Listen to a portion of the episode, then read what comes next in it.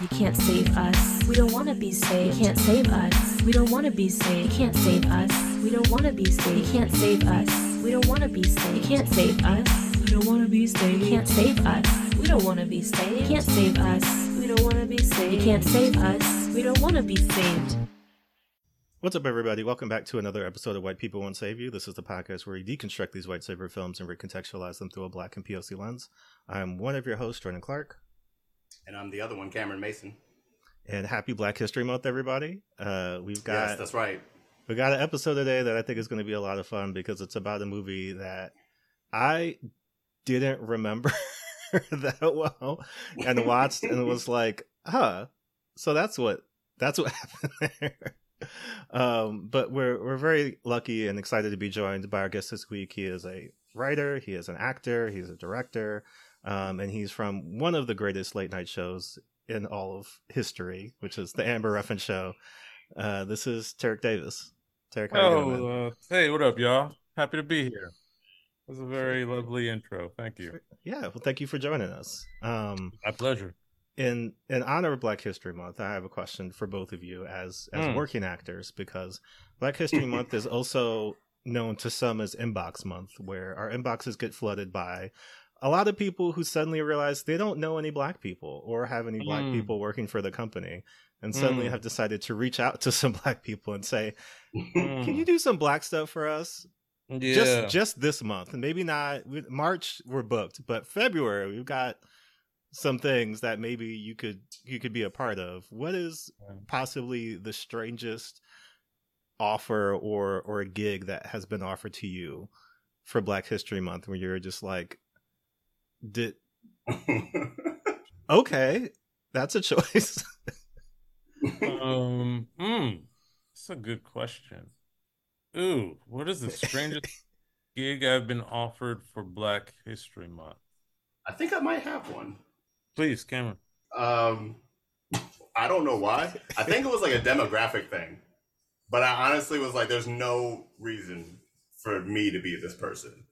Um, so it was like a truth social campaign for uh, MTV for Black History Month, and they wanted a Black Jon Snow.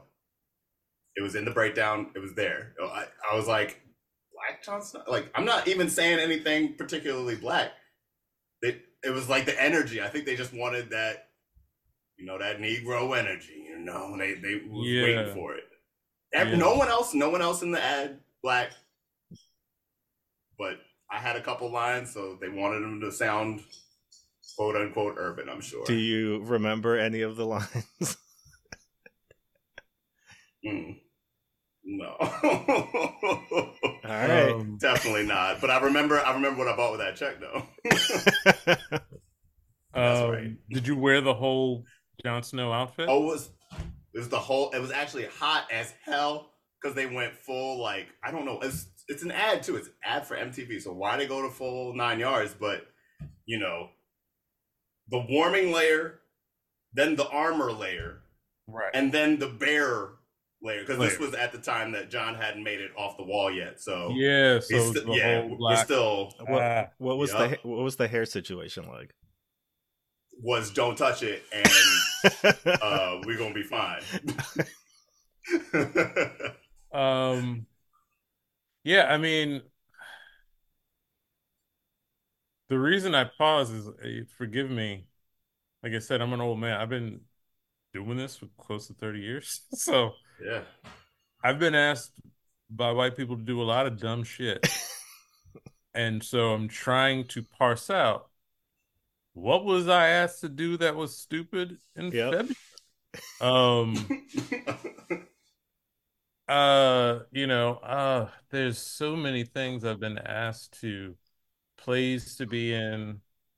Um, Oh, that's right, because people will ask you, I'm sure, hey, doing said play with said single black character. right, right, right. You know, and so I, I can't, I, I honestly can't think of a specific thing. I just get the, hey, Tara, can you hum and hold a candle in the dark in a gospel like manner for two hours straight? You know, like, you know, just um the influx of back when I was still doing commercials. hmm all this Mm. stupid um, you know, things that I would be asked to do, but the things that stand out are just like, you know, you know, not even the stupid things that I'd be asked to do, because I think not to my benefit, I walked out of a lot of stuff. I was like, I can't, I can't do this. Um, Oh, you remember, you you one of them real Oh, I'm black one of people them. who I'm one of them. that's right.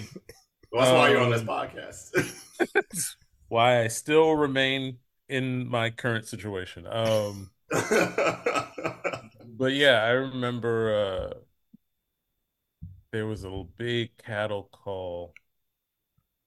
Um, and it was I was supposed to be a black friend in a commercial. And I don't know, whoever the lady got the account, I guess she hadn't got she hadn't had to run a commercial since the 80s. Okay. Bless her, it was a bless her heart situation. I was just like, oh, bless her heart. And she was so frazzled, and we were there like two, three hours late, like just the line, Mm. nothing got started. And finally, when I got in, she was so flustered. And I'm the remember it was a Black History commercial, but it was like filled with white people, and I was the black guy. Mm. I don't know what the premise was, but she was so flustered, and she was just like, "You, the uh, the Negro, could you? Oh, I'm sorry, uh, uh, black one. Oh, uh, I'm sorry, uh, uh, the boy. Oh, I'm sorry," and just kept going down a rolodex of worse before getting to the real nitty gritty ER. You know, couldn't. It was like she was having like a sneeze attack, but every sneeze was a different, just like black insult, Epithet. a black epithet. You know, it was just like, um, and I remember that being a very special Black History Month. Like, Okay, lady. Okay, and then all the white people were in the commercial like, auditioning. I became re- that actually bonded with a really good uh an actor that day. Uh, we remain close friends to this day. Um, uh, Mark Gessner from NCIS, but before that, he was just, you know, like all of us Yep. in the cattle calls, and I remember him just like Hey. slowly turning to me with like a cold face of horror, and he was like, "I have to get you a drink after that. Can you?" you know, and we became buddies.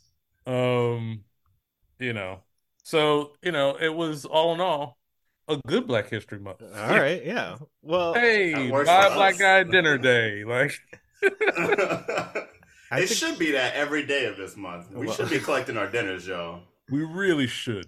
We really. I think that is is typically my favorite thing about Black History Month is all of the different companies a just really going above and beyond to try to suddenly appeal to black people Yeah. in a way that's not even like realistic you know it's just like suddenly there's a there's a lot of black people in your advertisements and commercials talking about how such and such is so important to their community and how over the years you know they've always been there to lift us up and do and but it's like i specifically remember 2021 there was a commercial that sprite was like you know sprite em- em- empowers change makers and like gives our community you know such and such and like these are the ones that they chose for the these are the ones they chose for this year and i was just like and and they did what? Like did these people get money? Did these people Right. get like what the are you just throwing these people into the commercial saying that we did something for them? Like you can't if you can't name me the specifics of what your company has done the dollar amounts the contributions the the other things that you've done if you've just said we support the blacks it's like right. okay I will I will host the biggest celebration the day any of these companies uh for their obligatory Black History Month spot or ad during the month call for reparations. you know, we at Spike right really you know, we support black people and there's nothing like, you know, giving thirst quenching refreshment and the well deserved and long awaited reparations that the African American community so deserve. And we here at Sprite back in 100%. And then I'd be like, yo, all right, it's on. Sprite Look, party. clip that send it to sprite That's the ad for them. we already got the voiceover for the radio ad. Um, yeah, Right. I'm about to say half the work's done here. yeah. And it's me holding the candle, humming for two hours. Mm. Well, talking about the Phantom, this is a movie that I find interesting because it came out in 1996.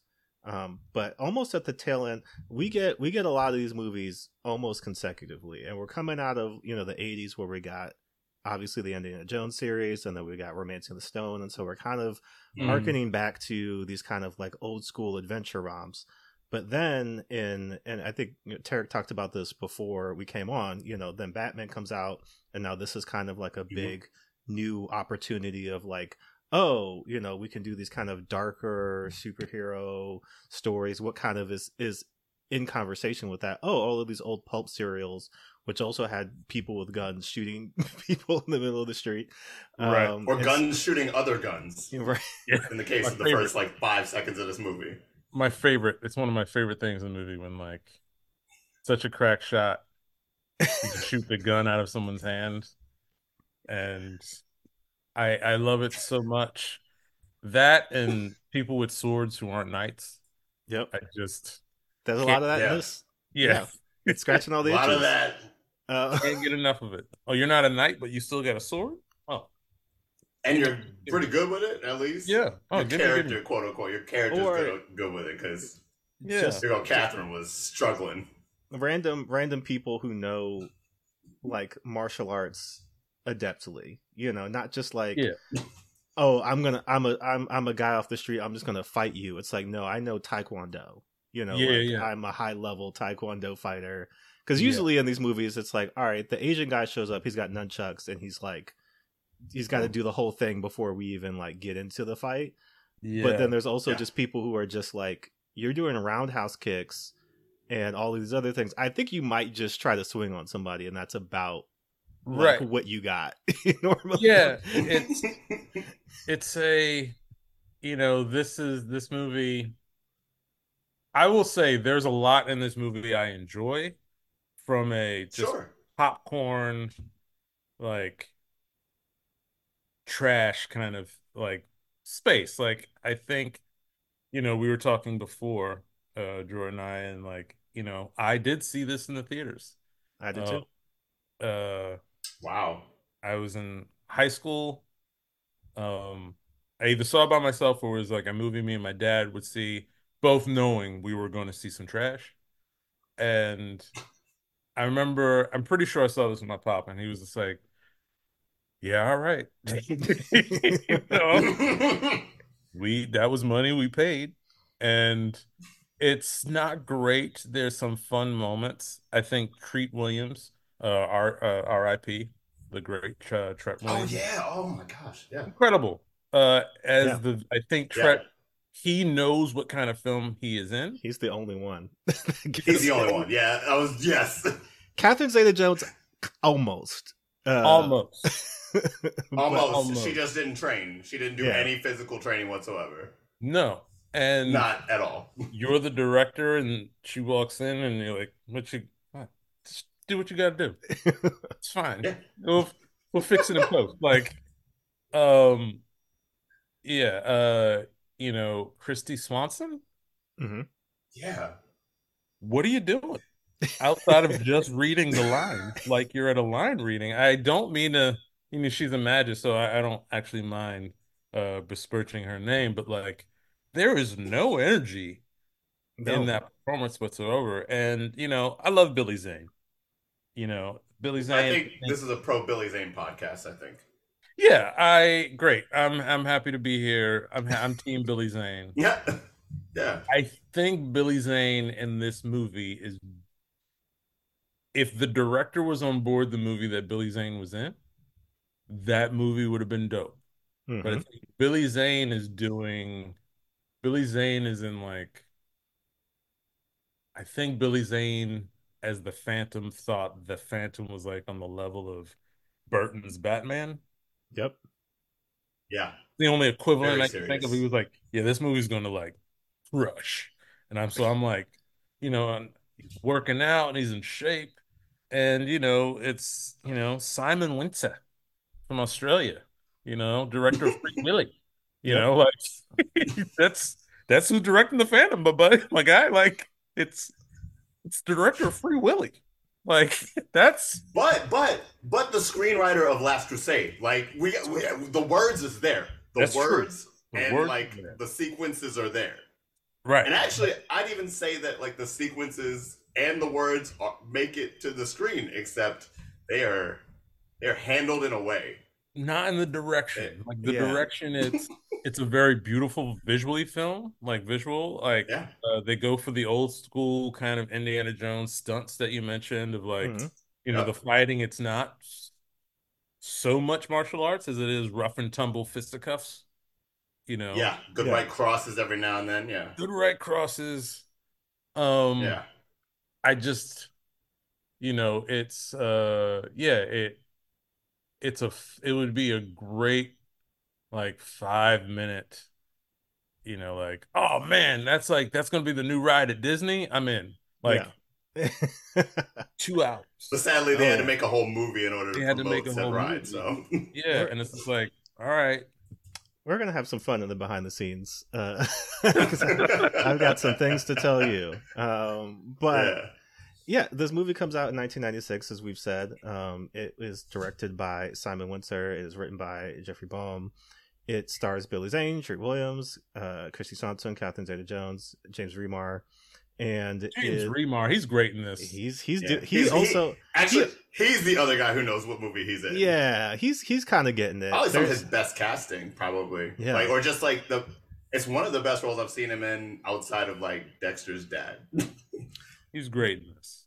the movie uh, So had, good in this. had a budget of $45 million only made $23.5 million originally when it came out similar to a couple of other films it was planned as a trilogy and obviously that did not happen so Unfortunate. Let's Right. get into these these five minutes here because this is like i said this this movie has a lot happening. This movie treats backstory as plot and so it's telling you a lot of things that it thinks you need to know and then you ultimately are just like we spent a lot of time on that and that Yeah. hasn't come back up. So i guess maybe all right. So cam if you've got the timer uh i'll go ahead and get started. Just let me know. Let me know You're good to go. so the, the movie starts with a, quite possibly the most passive aggressive uh title screen of if i think it's something like if you're just joining us or to get you which is just like all right, i mean i you're trying to sell this to me but that's all right. Uh, but we see in the early 16th century uh, there is a young boy and his father who are uh, sea adventurers. They get attacked by some pirates the father is killed the boy washes up on shore of this um, it's hard to tell it is either african or indian or why not both Might be Uh, both. Might be both. we're both don't know. there Yeah. Um, but the Yeah. the indigenous both there. people of the island find this child and bring him in and The Caribbean? yeah do they That do would the That would be But they both. got some Asian Laotian thing going on Right. too. The West Indies? Like it's a it's a weird yeah, it's a very Yeah. Sorry, I didn't mean to cut no off. you're good. Uh but do they do the the thing of uh hey there's a child here maybe we should just you know try to see if we can get him back home or hey there's a child here maybe we should you know kind of you know just do the right thing and raise him. No they make him ostensibly god. They give him a magical ring and he makes an oath to basically to fight to, to fight piracy and evil in all its forms wherever it comes from uh, we flash forward to the 30s where now we're in the jungles of uh, Bengalla and we are unclear of what's happening but there are a couple of just you know nefarious henchmen it's it's it's indiana jones light it's like dakota brooks you know what i mean it's like a- adjacent but not what you're looking for I like that one. and they're like and they're writing it down. they're out Yeah. there trying to find Minnesota Matthews. Oh, I got one. I got one. You're not ready for Alabama Jenkins. they're try- they're trying to find these skulls. Tulsa Thompson.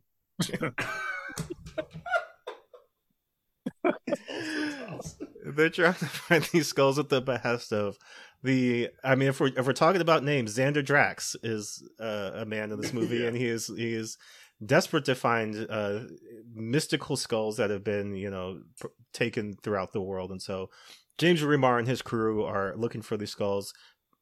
They've again maybe kidnapped a, a child to direct them to where they want to go Most certainly kidnapped a child. they, they, they find a cave that is again i believe protected by a mystical skeleton that kills Mm-hmm. a man but then james remar shoots it and then it dies again Yeah. uh, and Sure. he find the skull that they're looking for there as well as you know taking a bunch of other things yeah. but the people of the island have called their champion the Phantom to come and rectify things. The Phantom comes, uh, he beats up a b- bunch of people. James Remar is very adamant that he's killed this man before, and so he's he's a little shook. But a Can couple I of out yeah, since we were going on the Indiana Jones thing, what a missed opportunity it is that they clearly set up James Remar to be an evil Indiana Jones, like the way Mhm. he's dressed, yeah. and Yeah. they don't, and like the finding the treasure, and they don't kind of set that up. No. like they don't set up they don't set up a I mean, lot of things.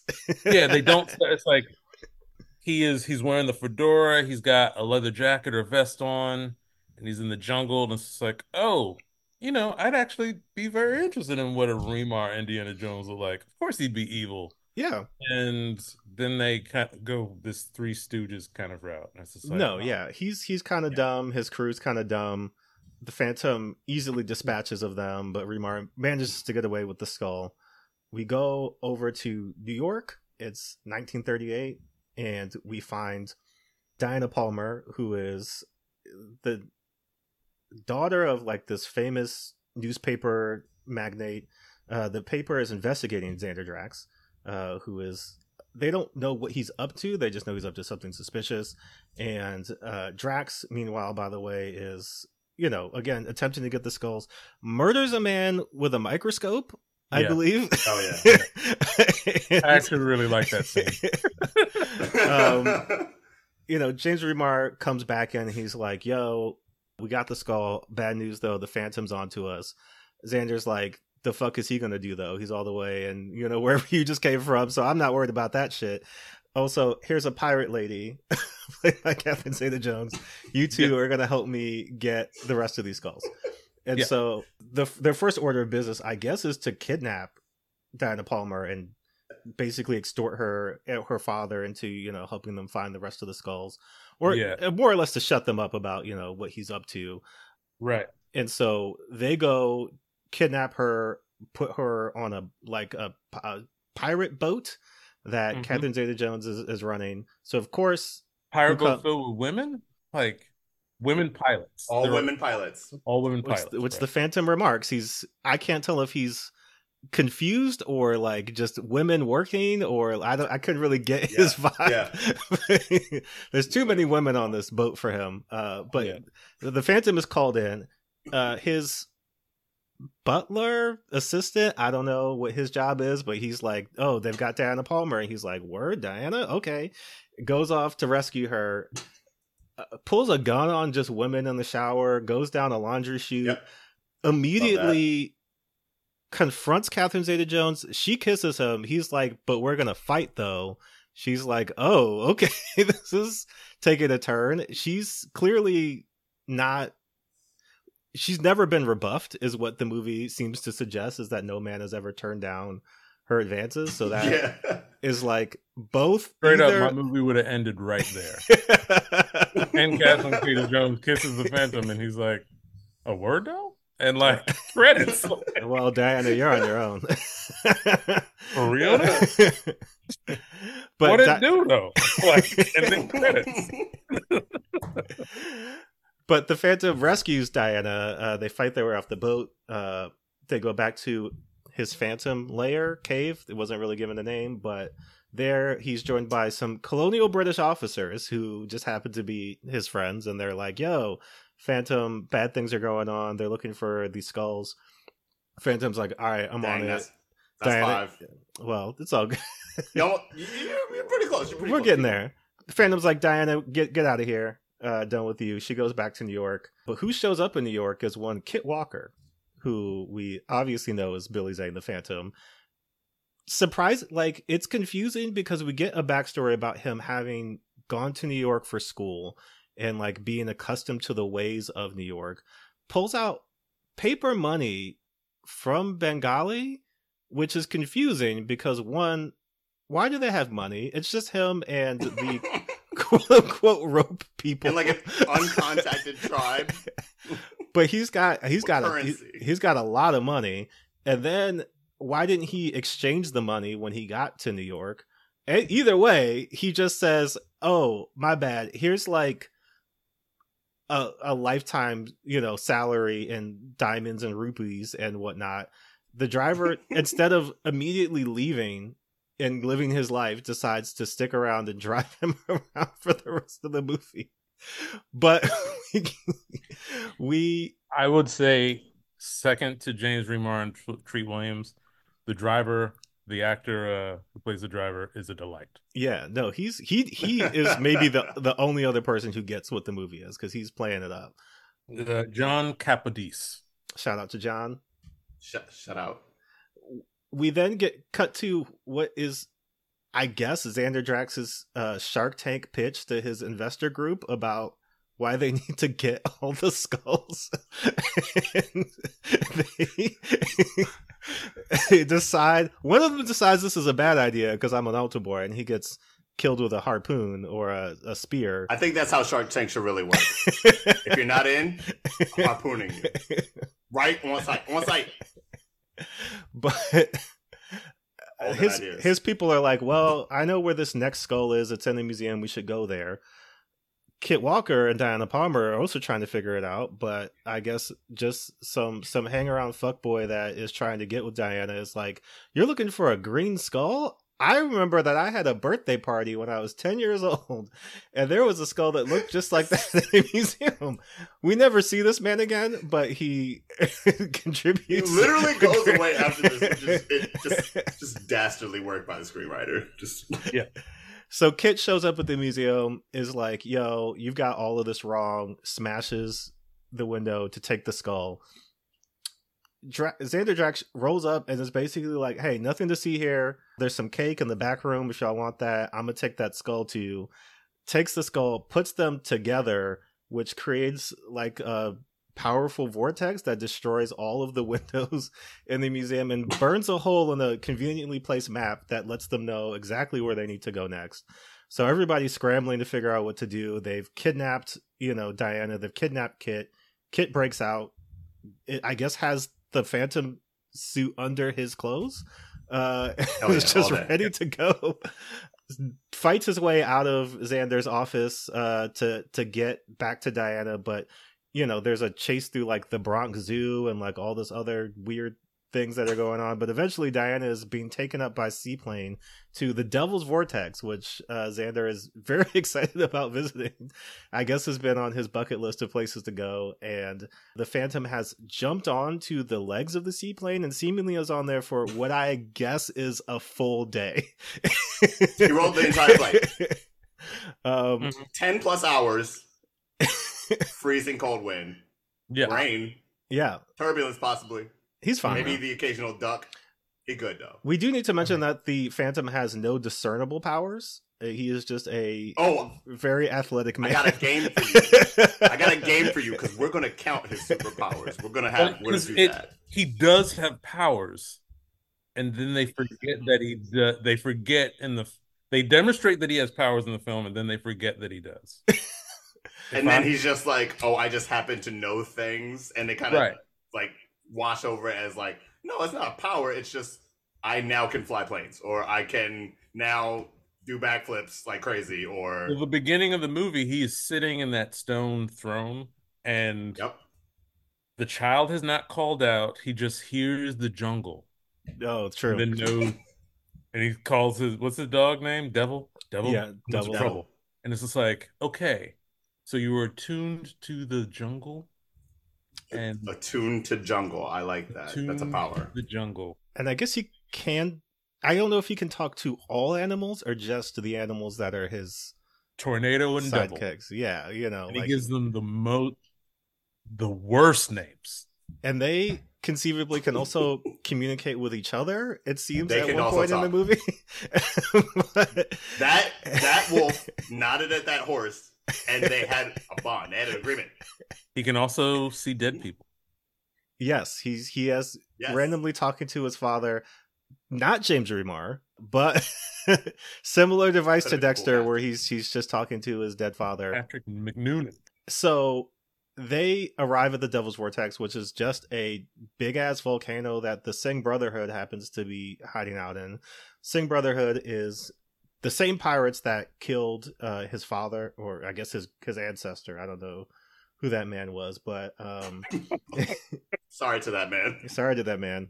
Led by the indomitable Cary-Hiroyuki Tagawa, who is always a delight when he shows up All day. he's we don't have we have black acting school but we don't have an acting school for for non-black people but he is definitely one of those people who you can tell like the range is there they just never let him do more so like No. all the roles that he's in is All- just every day. every you know he's playing the same kind of villain but he's Every- always giving it you know just not only everything he's got But There's he's just two got- movies: go ahead Rising Sun, Wesley Snipes, and Sean Connery.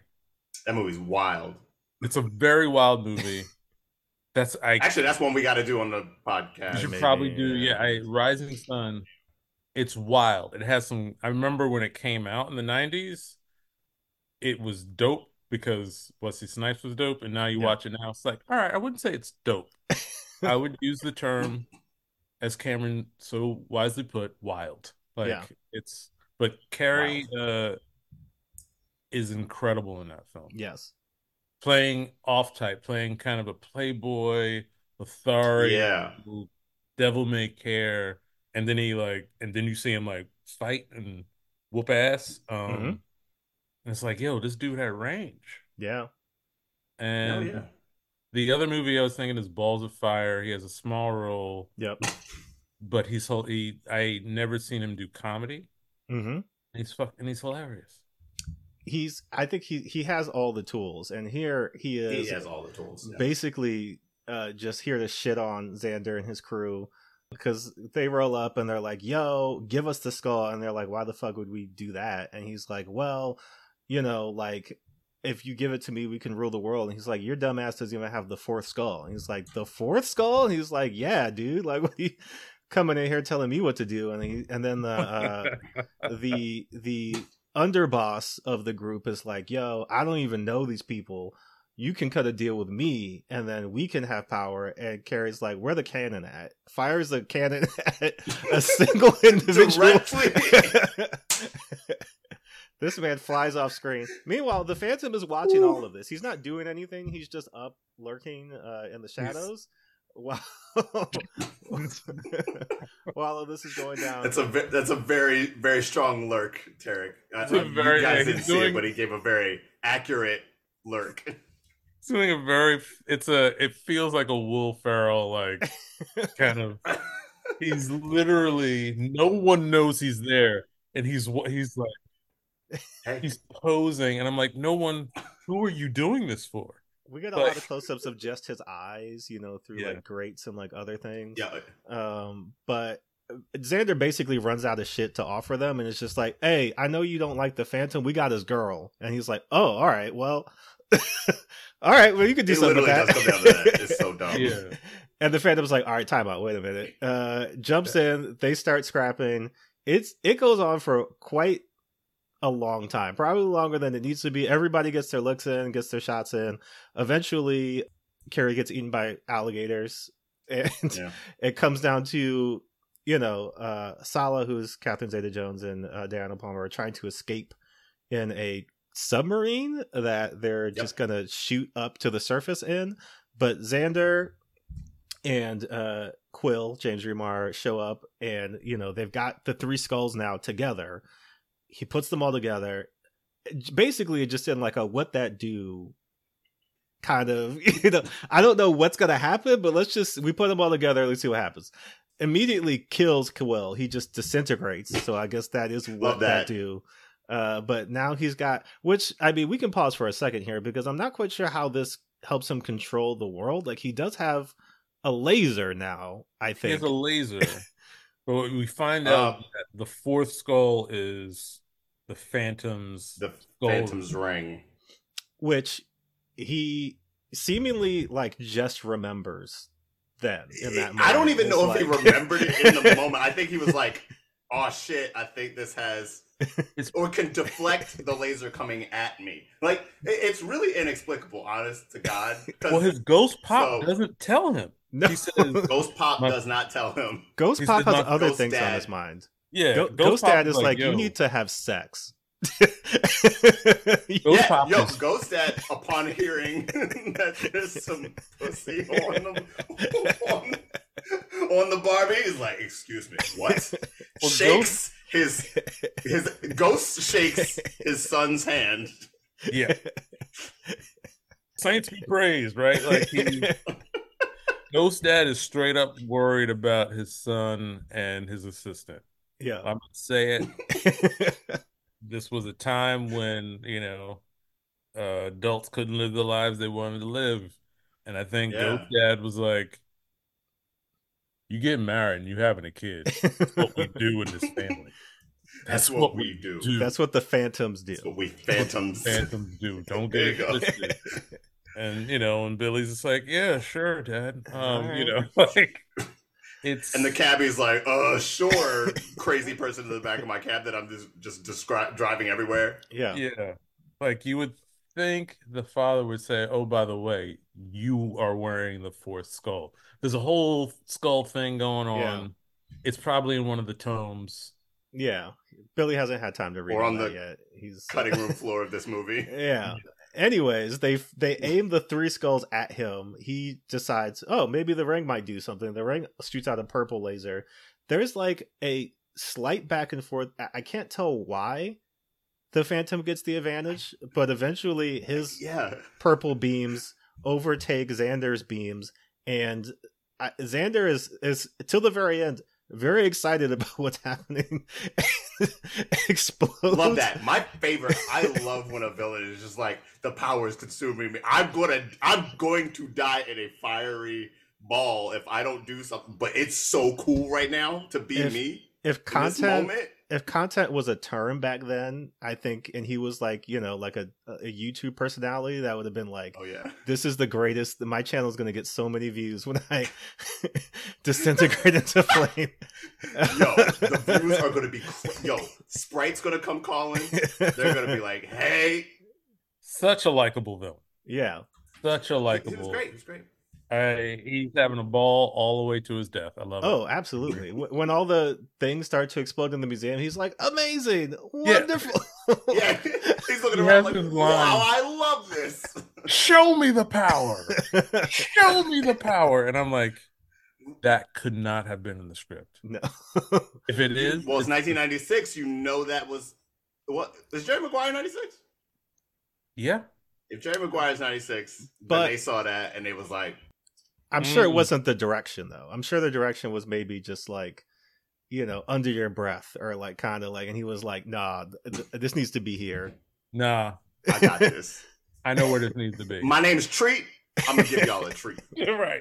right. Right? Uh, the movie ends where it probably should have began, which is explaining everything you just saw. Where uh, Kit takes Diana into his cave, and he's like, "Oh, by the way, it's." It, I mean, he doesn't basically say it's me, but he's like, you know, my father washed the sh- or my ancestor washed ashore here, however long ago. There's been like 20 phantoms. Everybody thinks that you know somehow. Even though there's probably very identifiable differences between us, they think it's been the same man for about 400 years. um, I, I he got his belt back from James Remar, his dad's belt, and like hangs it up Got in his, his dad's belt? tomb. His dad is like Diana's walking away. His dad's like, "You just gonna let that walk out of the Phantom Cave? Like, what's up?" and so he goes to chase down Diana and like half-heartedly explain that I'm Kit, and she's like, "I knew." You're. I mean, it's pretty obvious. Uh, he's like, "Oh," takes off the, and he does this several times. He takes the mask off, underneath his mask there is visible like eye Oh, makeup, yeah. but when he takes it off, it's just Yeah. his regular face. I love. Like, another better than shooting the gun out of somebody's hand is when clearly the superhero has eyeliner. So they like when Michael Keaton Yeah. removes his mask in uh, Batman Returns, the eyeliner is gone, yeah. and it's like we know what you're doing. Kit is basically like, maybe, and Diana's like, "Do you want me to?" And he's like, "I, I've, I, I don't know, maybe. Why don't you come Well- back?" Well, doesn't he say like I if I remove my mask, I'm only allowed to remove my mask for The woman I'm gonna gonna marry. marry, and she's like, when she kind of gives him like, a, mm, Maybe. Well, it's because the movie ends with her flying off with Catherine Zeta-Jones, who I believe they get married. I'm going to say married. that's because the way that Catherine Zeta-Jones was looking at her, she was like, "Well, if I ain't getting this one, I'm I'm getting that one. I ain't leaving here empty-handed." So They spent- Denzel yeah, I'm something. she was Denzel in that moment. I'm leaving here with something. so that's the end of the Phantom. Like it's kind of Yeah. like the the father's just like, well, maybe we'll see in another adventure if they get together, but they, this was the only adventure. Uh, and so uh, obviously we have to play.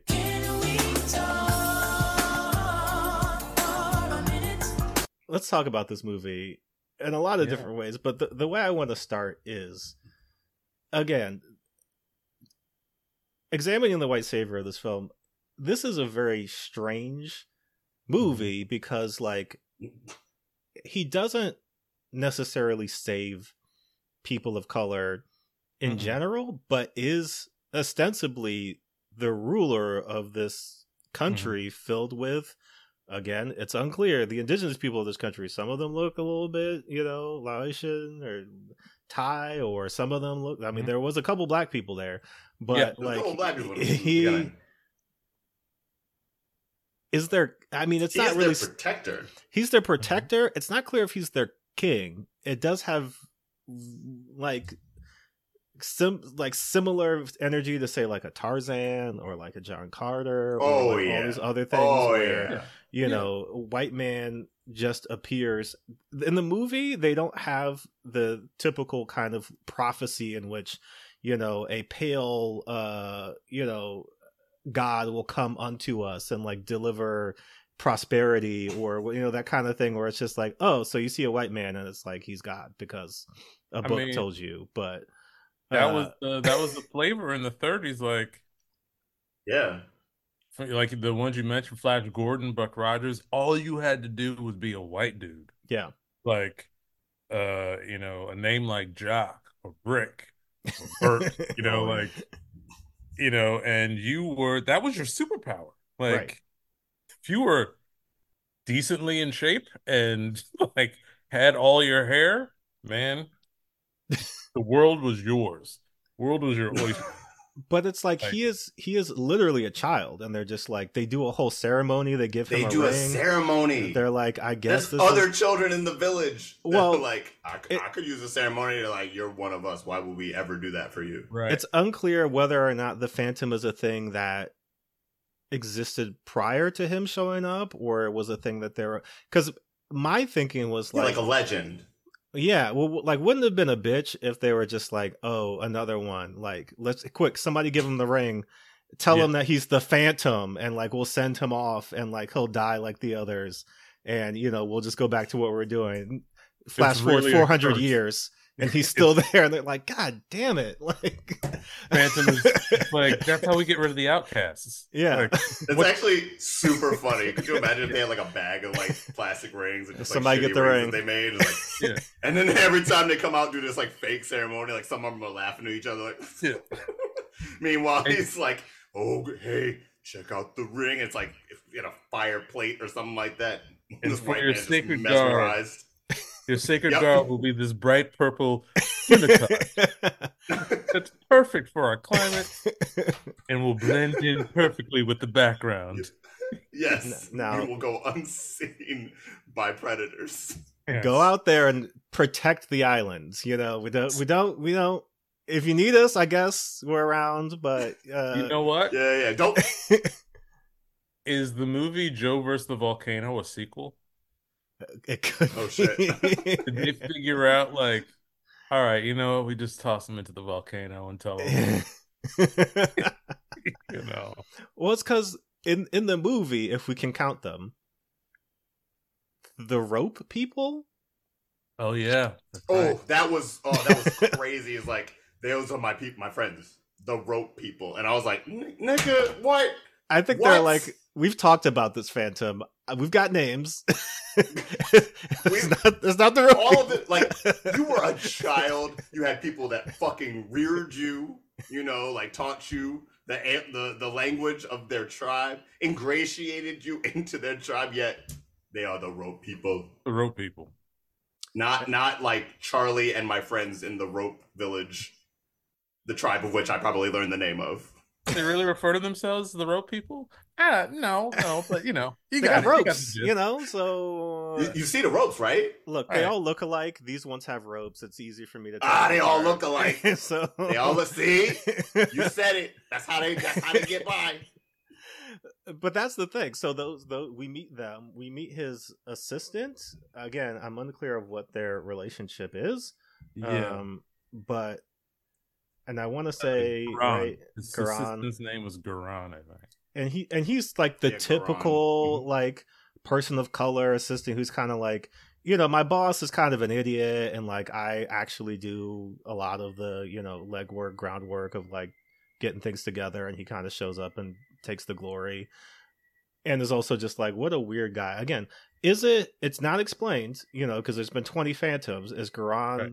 is his family like the caretakers of the phantom or is does he just choose a new person each I time or? similar like the reason if we get really cynical I'm like you know and the movie starts with this small child being kidnapped by evil indiana jones and you know, and then subsequently saves the same child and like is it like is that how he gets these young interns Mm. like you know like you're gonna be on the side. I'll you again Yeah. like i saved your life no Well, can I live with you? No, no, no, no, no. I'll No. don't come find No. me. I'll find you. but you'll owe me the rest of your life well in in in the comics it doesn't happen in the movie but the the phantom has two rings one that has the skull where he punches people and that's what james remar has which is kind of like you're an enemy of the phantom and i guess you have bad luck and then he's got another ring that has an x on it that if he brands you with that you are a friend of the phantom and he is duty bound to protect you and he also like you have good luck of some kind um i gotta punch you though but I gotta punch you in the face. Yeah, I still gotta punch you too. But then it's also like, so is he branding his friends? Because that's also very uh problematic. One thousand percent. Well, that's what I was thinking. The first, the first time I saw the when he's like, "Yeah, I got nothing to worry about with this guy," and then he shows the scar, and I was like, "Oh damn, you got punched, you got scissocked, you Yeah. got handled, fam." And when the other guy showed the thing, I was like, "Okay, so he's just like, that's like the ring is like, I punched you, you got punched by the Phantom. Don't, don't go around messing with these guys anymore." yeah. But Yeah. then, yeah, I don't Well, know. James Remar, he's James Remar is a habitual line stepper, so he is not that is true. afraid of of the Phantom. Um, but and then the only other people of color, Catherine Zeta-Jones, who is she's a character. She, her character is very interesting because one, she has a strange moment of conscience where like Diana Palmer is talking to her. And she's just like, "Oh, you're just a sociopath. Don't you care about anything?" And Catherine Zeta-Jones is like, "Yeah, like what?" And he's like, "Why don't you figure it out?" And she's like, "Hmm." and she really takes a moment it's one of the Right, best right. that may be one of the best moments in all of cinema i've never seen someone go like to a villain what's wrong with you sit down and think for a moment and she goes you know what we got a long trip ahead of us let me oh I'd like Oh. I'd like for them to cut to her and she's like reading bell hooks and it's like, right oh, Stop. damn. It is about love. it's, It is All right. all about love.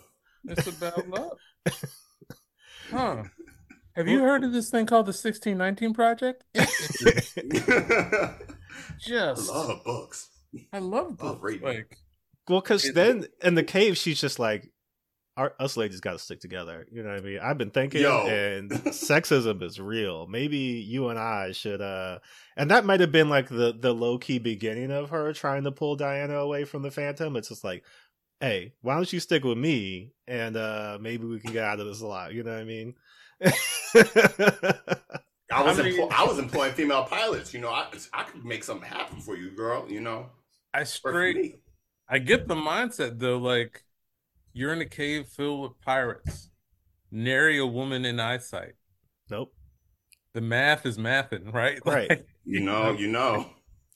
But then the other only people of color are the the Sengh Brotherhood, who appear to be pirates who like it's unclear. They seem to be doing well. They live in a Right. volcano. You know, They live in a volcano. Things are a- great. A lot of jewels around. It seems like they're still robbing the old fashioned pirate way, but you know, very much just like base villains. You know what I mean? Evil, nefarious, uh, you know, Oriental people who you know are have no good intentions for anyone. right. And that's and those and those are the people of color in the movie. And so like when you when you look at the Phantom, he's either protecting what seem to be pretty simple people who live with him, you know, these kind of like this island is I'm assuming to be cut off from civilization, quote unquote, other people. And so Right. he kind of like keeps bad things from happening to them and then he's fighting a lot of people of color. Sengh Brotherhood seem to be like his sworn enemies who killed his great great great great great grandfather and like and then he's kind of maybe he's definitely employing Garan. Like they're not friends. That is you I could tell by he- Garan's interactions with him. That is a man who like I cannot wait for six o'clock. Like when my shift is up, I'm out of this cave. yeah, like Garan Garan has two scenes. yeah. Like he's not. I think honestly, yeah. he's not like he's not like you know um he's not backup in any way he's not he literally helps like he's on the radio he can use that and like he helps tend to the phantom's wound but outside of that he's like uh yeah he's an intern alfred alfred Yeah, as- yeah. robin you know Right. Yeah. So so do I mean obviously this is not just a movie of the times of the 90s but also a movie that is interpreting material from the 30s and 40s. So like how do we feel in terms of how people of color were represented in this movie because it feels like they had to have them in the movie because of the source material but then when they put them in the movie they're like how can we get away from them pretty quickly and get back to yeah the phantom and what he's got going on Um, I felt like they were very. I feel like the movie was conscious of because there was also a Phantom serial. Yeah. Um, which was worse. Which was worse, and this is like you know, and his blackface and, um, and I feel like they they were like, okay, we want to dip our toe in that, but we don't want to deal with the, you know, and this is still pre-internet, so they weren't worried with too much backlash, but Hmm. they were smart enough to realize let's not go full like show some vague everyone's got face paint Right. so you're like is that Oof, yeah. that black is he you know asian? Um and so yeah i think you're right. I think like the the the strategy was like let's get in and get out right? Like it's exotic and it's vague. And like the villain in the top gun movie like what country is it? We we won't tell you. You won't know. It's just it's coloring it's flavor not even. Like Yeah. it um yeah it's very interesting Cam, what did you think? Uh, you know what? Actually, that's the one thing I actually had like a visceral reaction to watching the movie because you know there's that first scene where uh, you know his father's killed in front of him, and they're seeming like those pirates are seemingly like you know like yeah like Laotian, Hawaiian, you know South Asian possibly, so darker skin tone, you know. But then when we get to the village, they're, some of them are black, very much so. And I was like, okay, oh, all right, we just don't care, and that's fine. Actually, that's fine because I know this movie is like not really interested in that, right? They, it's a fake island name. Yep. Their fake tribe name. Wait, what? What is it? Oh yeah, I mean, the, I mean the rope. I I don't know if they actually have a name. I know people. I know the rope people are maybe a subsect of the Bengalla people, but Right, yeah. I don't know if that's like because then it's confusing because that child is clearly from the island, I guess. But oh, where did he come Calls from? the island home. Yeah, because Right. he he's clearly like just a regular ass '90s kid. So I'm wondering where he came from because he's he's clearly not a rope person. Uh, but Compt- Compton. yeah, and like I I get the sense that Garan in in the same way that like Billy Zane got sent out, they flew him out to get educated and come back. Like Garan was probably sent to like you know Oxford or some shit, and then oh, like Cambridge, yeah. yeah, come back, but come Oh, back here and like be the butler to the Phantom. The educated, yeah. Get that good education, but also like use it to get him some tea and uh... to come back to come back to live into the in the jungle and work for white people, which is just like dastard, dastardly work, dastardly work. Go get that education, but come on back because Yeah. colonialism knows no ends. I, ho- I hope I hope Garan used some of those Bengalla dollars to be an early investor in a AOL or something. Yes. I hope so. He's uh he's now CCO of Huawei. I would love his and like his whoever his great grandchild, like them doing a 23 and Me or a new Louis Gates. I'm like, who did you work for? Yeah, look, it was a different time. Yeah, I needed yeah. a job. Oh There wow. wasn't a lot of opportunities A in lot of Bengalla, so you know, I yeah, I had to do what I had to do. Do what I had to I do. had to do like, what I had to do.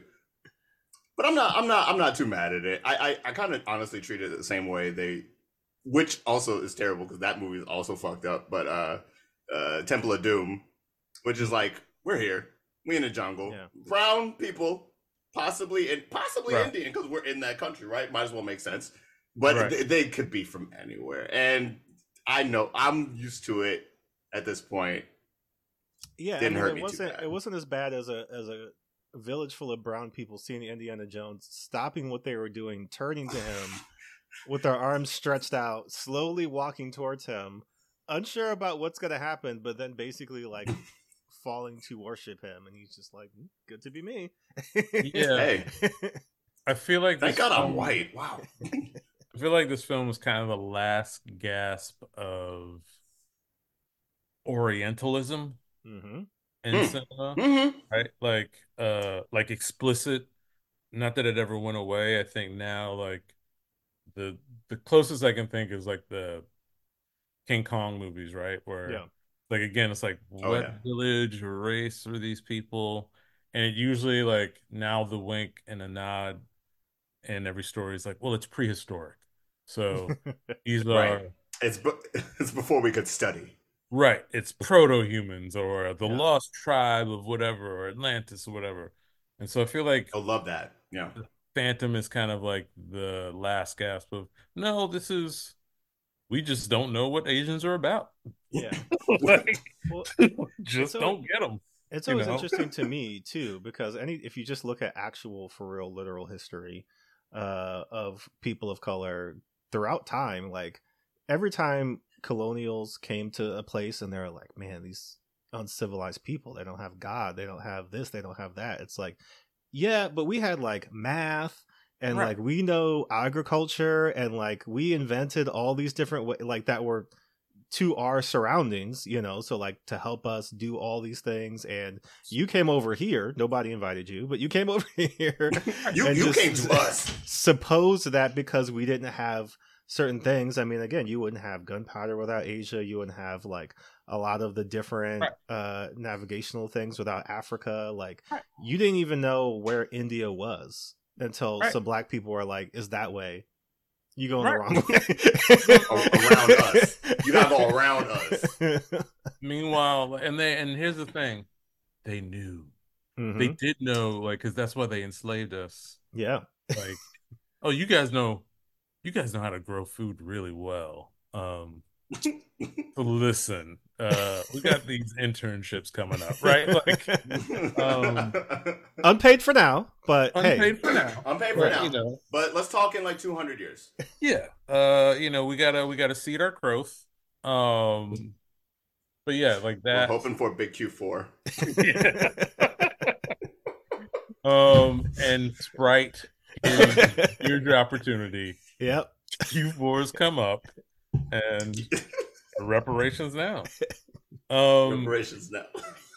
but yeah, like that. It, it's. I feel like yeah, the Phantom and what was the movie Congo, like Mm. Congo Oh man. monkey movie, and it was like we don't get Africa. Like strange things happen Congo there, was- right? yeah. Talking monkeys.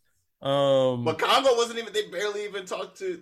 Oh wow, that's. I'm showing my age. That was like an HBO classic for me. That was like any day it's on. Let's let's pop it in. It's a talking monkey. Let's go. listen, any day it's on, I will still sit and watch Bruce Campbell get killed in the first two minutes. He gets crazy murked. Crazy. There's some crazy deaths in that movie. Actually, there's some really graphic shit in that PG-13 ass movie. and I got and you get like a kind of low rent Ernie Hudson Indiana Jones. Mm-hmm. Yeah. Yeah. Oh yeah. Uh, But also that tribe is like caked in whiteface. Uh, yeah, we're Yeah. not going. We're not going to Yeah. talk about that though. No. Caked, caked.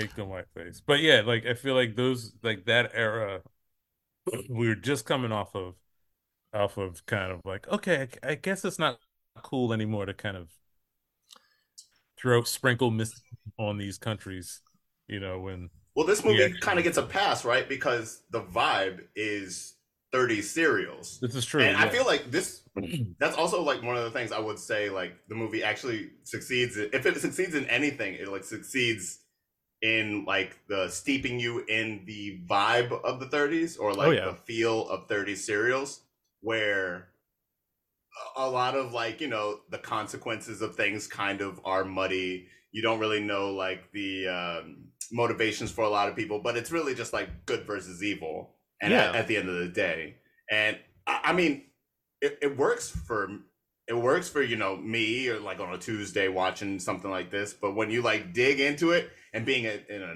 you know modern audience even in 96 like come on dog come on come on dog Well, well, look. I even mean, in 96 i'm like this is wild on- Well, on- there's so many there's so many zags this movie makes when it could have made zigs. oh yeah. Like again, like I said, I like the movie. It's very fun, but you know, the chyron very early on says New York 1938, and I think New York 1938.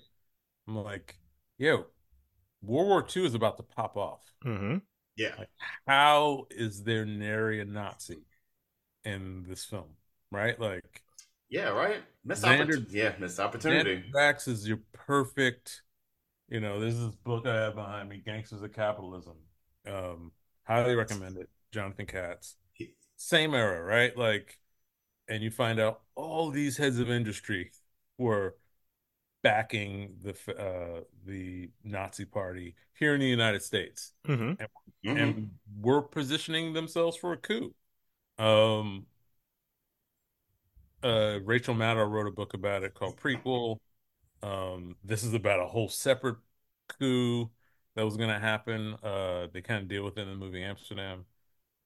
Fascinating stuff if you're a nerd like me. But anyway, I'm like, we knew like all these, the DuPonts, Captain of Industries, like they were invested in like not just global capitalism, but straight up like empire building. Yeah. And wow you got this dude, Xander Drax. I'm like, he is perfectly aligned to aesthetically, like to show that threat of the fascist threat of like what a like that only makes your hero that much more of a hero, right? Like Right. that's why we love Mhm. Indiana Jones. Those movies can be problematic, but it's like at the end of the day, I love seeing him punch Nazis.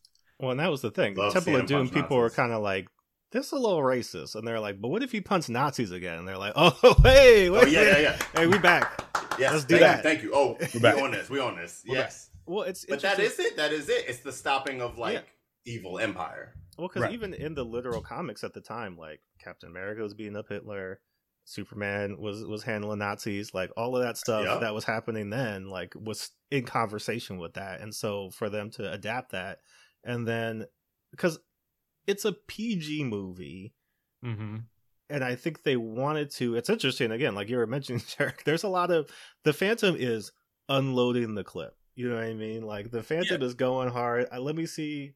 Uh, look, Phantom was like, definitely concerns me a little bit. You know what I mean? But you know, I, I packed that thing too. So he come around this way, you will get caught. you know, like he was, he was. He, You know, when he pulled out the double the double Glocks, crossed his arms and was like, you know what? I don't need to do this actually. Blam, blam, blam. Uncrossed Right. his arms and just like shoots straighter somehow. Like but didn't Wow, really wow. kill anyone. Just injured and maimed. it like stopped five. It stopped five of them before five more came up. He uses his guns at like because he has no gadgets. He's not like Batman where he has Yeah. gadgets. Like my favorite uh is a scene where he's in the elevator shaft hmm and he uses his guns to slide down the To slide down the cable, elevator, yeah. Which what is that? And then it actually kind of goes awry, like right? Doesn't he Right. like lose Yeah. grip? But he loses his grip. somehow his Uh, Smith and Wessons have held him to he- electrical wire to like I don't get it, you know, whatever. Yeah, he uh he never shoots anybody. He doesn't carry extra clips, No. right? No. Like very confident like it's not like he's using one at a time. It's No. I'm shooting both pistols at the same time. Very confident strategy going out, but not well thought out. Like No. just leaving the leaving the house with 18 shots. Because I don't know who of you pointed out that like he wears clearly Kit Walker wears the outfit under the clothes. Yeah. Right. But we don't get it like a. There's not like a Superman reveal because it'd just be a purple shirt. um, I guess it would be the belt. He'd have to show the belt and be Like, like, yeah. but Yeah. there's a moment where he's captured by Quill's men, and they're roughing him up. And unless you like, if you're watching the movie the first time, it doesn't hit you. But if you watch it two times, you realize, wait a minute, you got two guns. You got two two Glocks on you, fam. Like And they didn't pat him down. perfect. Apparently, nobody checked to see if he had a weapon. They just brought Right. him He was up. white. It, well, Jordan, he was white. He was white. With like with, handling him and he's taking it, and I'm like, my guy, you got just whip out the you got Remember, guys, though he can't reveal his identity unless it's to the person he's going to get married to. So Like, maybe he was like, My fault. My Got- fault. Yeah, he had to wait. He had to wait a minute. Um, well, Sorry, let's this movie got rules. let's. Yeah. But I think that brings me to a good point. Ghost Dad has to explain. Not if you're in danger, son. It's not that literal. Like, but Dad, you said. So the powers of the phantom right? Like we we briefly touched on it but like this is a, again he is proto batman ostensibly without a lot of the Mhm. gadgetry. He doesn't have a car he's got a horse um and he's got guns but like he he doesn't seem to have abilities until he needs to have abilities. And even like we talked about like he he doesn't always talk to animals except when he has to like when he talks to a tiger at the zoo and it's just like you know one of us good to see us tiger Good job, my nigga. That's what he said. He's like, "Good job, my nigga." and the tiger's Good like work. yeah Or- Good job, my tigger. Oh, oh. We Tiger's that just fun. like all right We all like right but like it, that doesn't seem to be an ability that he uses often except when it, when he has to do it he's yeah, in typical comic book parlance he he has uh what is it like above average strength you know what i mean like typically the uh, Oh, yes. olympic level athlete kind of deal so like can he lift a car probably not but like he's strong enough to do the things that the strongest man can do he's also very agile Mm-hmm. and again, I just have to ask. So, like the people of Bengalla like there's like a workout regimen or like is there like a training video you watch as the phantom where it's just like Nah, all right. they do it. They do it like you just smack like bamboo stalks against his stomach for like Yeah, years on end until they're abs. Yeah, he's doing the Jean Claude Van Damme workout from. Um, From Which- uh, what's that kickboxer? Is that it's kick. Yeah, it's got to be kickboxer that I'm thinking about. yeah? Uh, he's kicking. What the is that? Is that yeah? Kicking the tree. Kicking the bark off the tree. Yeah. Or I love the what's what's another one with the ice. Got the Oh, ice. God, You're yeah. on a bed of nails with the ice block Yeah. on your chest. yeah. They do that. They they just look at 80s movies, montages, training montages, and they're like, that one looks painful. Should work. because he's he's he's like we said he he never gets shot even though many people are shooting at him uh he manages to be such a good marksman that he doesn't kill anyone uh although he didn't have any problems throwing my man into the the alligator water he uh yeah, easy, easy work. he was he was he was about to give quill that work because you know quill was like oh i killed your dad dog like i Yeah. i, I want you to know Yeah. that and uh you know they were going at it Both of those deaths, like, yeah, he jumps out of the way. I think when the Yeah, when the beam pirate comes. guys falls into the Yeah. Oh yeah, and he lets. Uh, oh, that's super whack. But then he falls on the sword, right? But Yeah. if you look at the shot, he like easily just fell to the side of the sword. It's like obvious. They didn't Yeah. even try that one. They thought we were gonna not see it. No, man. Like I'd be cool if he kills these guys. Like, what's the plan here? Well, Yeah. in in the serial, It's so he cool does kill me. like the Phantom is uh like all of those pulp heroes, like Mhm. Shadow killing lots of people, Yeah, Tracy Shadow- killing people. Uh, you know, like none of them were like righteous heroes who were like, man, can't kill these guys. You know, like that. It wasn't until like the superheroes, you know, that were just kind of like, all right, you know, we can't kill all the villains all the time, but like Right. the early pulp heroes Yeah. no like they had not only did they have guns they were killing with extreme prejudice Yeah. whenever possible Those old comics were no joke. Like, they were smoking cigarettes, hmm chewing tobacco, need that. having sex with Need that back. prostitutes, and killing gangsters. like, Oh my god. good times, kids. Like, you I want to be a hero. What's, what's going on? drink your Ovaltine, and buy Yeah. a pack of Marlboros. I was about to say, wash it down with a whiskey and smoke Yeah. that cigarette. But you're also in like the peak of physical health. Before we get into America some of these uh behind the scenes does anybody else have any last just general thoughts on the movie I Uh, think we we counted all the superpowers: agility, talking to animals, uh, Yeah. attuned to jungle, quote unquote. i guess Um, white privilege capitalism is a he's got that Those two. yeah uh, what was the last one? I'm sorry. uh just just mastery of capitalism like he he doesn't he's got money from his country which nobody would need except maybe Garan But, but, this is my this is I have I take a huge issue with he went to school in America yeah and then he shows Yeah. back up in America after a period of time with Mhm. rupees and jewels and tries to pay a cabbie with that. I'm like, fam, you knew that. Oh, mm, you, Yeah. yeah. you knew on, that. six- you were here six years ago. You were at school with homegirl six years ago. Like, Phantom's cheap. He well knew.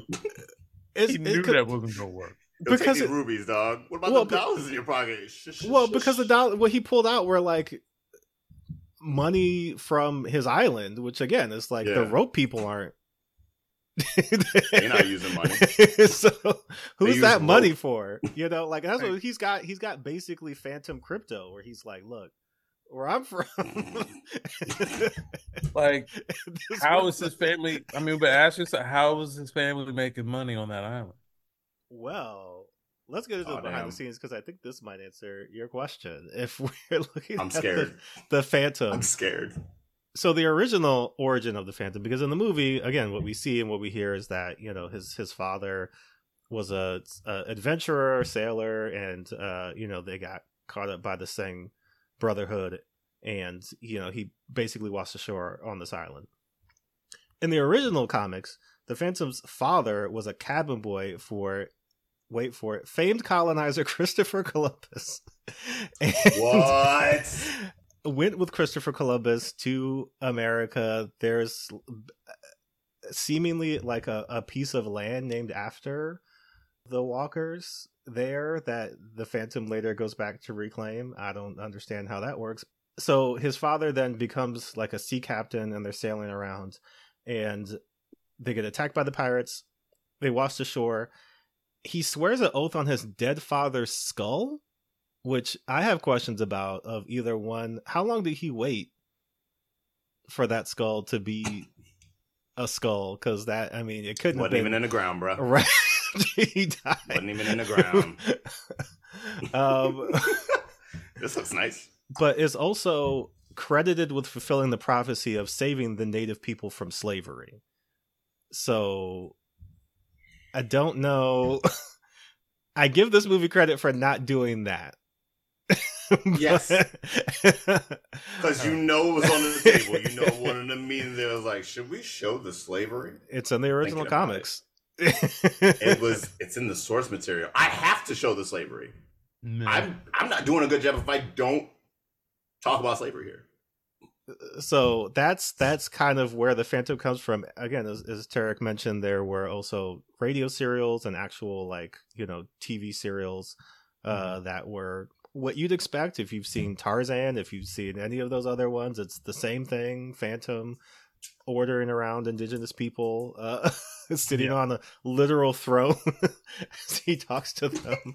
It is pretty wild. Uh so the phantom has been around since then like it's still they're still making phantom comics today um as kind of like newspaper serialized comics. It's also been a dc comic it's also been a marvel comic. So like the phantom has a long legacy in the comics so much so that let's see if you can guess some of these original directors attached to phantom projects because one sergio leone was originally in, interested in making a phantom movie back in the 80s i guess he got alfred flash gordon and was like nah i'm gonna pass on that but then was like all right maybe you could convince me to come back and do something like that and so phantom was it. yeah, Phantom was one that he was interested in, but it didn't really gain any traction. But after, like we said, the success of all of these other movies, when Joe Dante was attached to direct and make this movie, and he he wrote the original script alongside Jeffrey Boam, and so they Oh. were gonna make the movie. It was the movie that Treat Williams is in because they didn't change the script from the original one that they made to this one they just tweaked a couple things. The the reason why the Joe Dante movie didn't get made is because they went big. They were like, "What's the craziest thing we can make?" There was like a winged demon in the end of the movie. It was going to be like a real campy, tongue in cheek kind of thing. And the studio balked at the last minute, and they were like, "This budget's a little high. I don't know if we want to go ahead and do this." But then a couple years later, one of the movies got delayed, and they were like, "We need something to fill this gap." The Phantom, we got a script. Like, let's What? let's put that in there. Billy Zane was originally attached because he, I guess, had become a big fan of the Phantom and like was collecting a bunch of Phantom comics, and so he really wanted to be in the movie. Um, before they got uh, Simon Wincer to sign on, one more person was attached to possibly direct, and that was Joel Schumacher. and so instead, he he he would have made, gave the Phantom nipples though, so Phantom nipples. He had made Batman Forever, and people are like, okay, you know, this isn't this isn't the end of everything. Like maybe we could do something with this. Um, but then he was also attached to direct the next Batman movie, Batman and Robin, and so like he wasn't available, so they went with Simon Wincer. But that's kind of what you see happening here. I'll read this quote Yeah. from uh, Joe Dante uh, because he says, I developed the script with the late Jeffrey Boam, who wrote Inner Space, as a kind of spoof. We were a few weeks away from shooting in Australia when the plug was pulled over the budget in the presence of a winged demon at the climax. A year or so later, it was put back into production, Sans Demon, only nobody seemed to notice that it was written to be funny. So it was disastrously played straight. Many unintentional funny moments were cut after a raucous test screening, and foolishly, I refused money, uh, refused money to take my name off the picture. So I'm still credited as one of a zillion producers. So even he knew, oh no, like you guys, That's not Yeah, okay. All right. yeah. Oh, Uh, but that does explain a lot of the tonal differences in the film, is because it it was supposed to be light Yeah. and funny, and they decided to not do that except for Treat I would have loved because I love Joe Dante.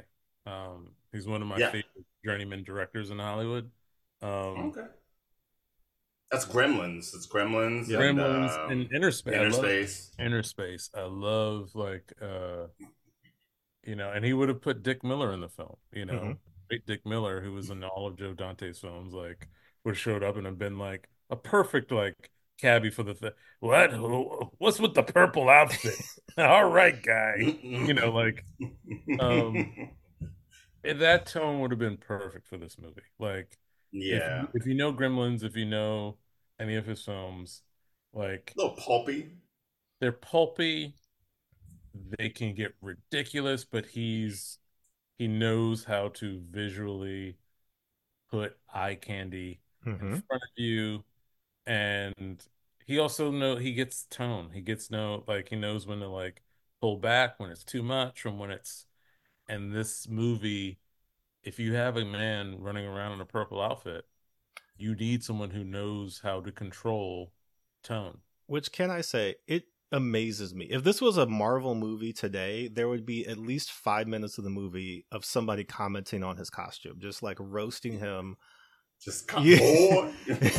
because it like would have been me. It would have been me. not once does anybody everybody's like, oh, the Phantom, not like there's a man in a purple suit running around. That's weird, right? Like that's not I know you're in New York, you know, so that might not be as odd as if it was in like Kansas, but it's still kind of like purple purple man skull belt guns.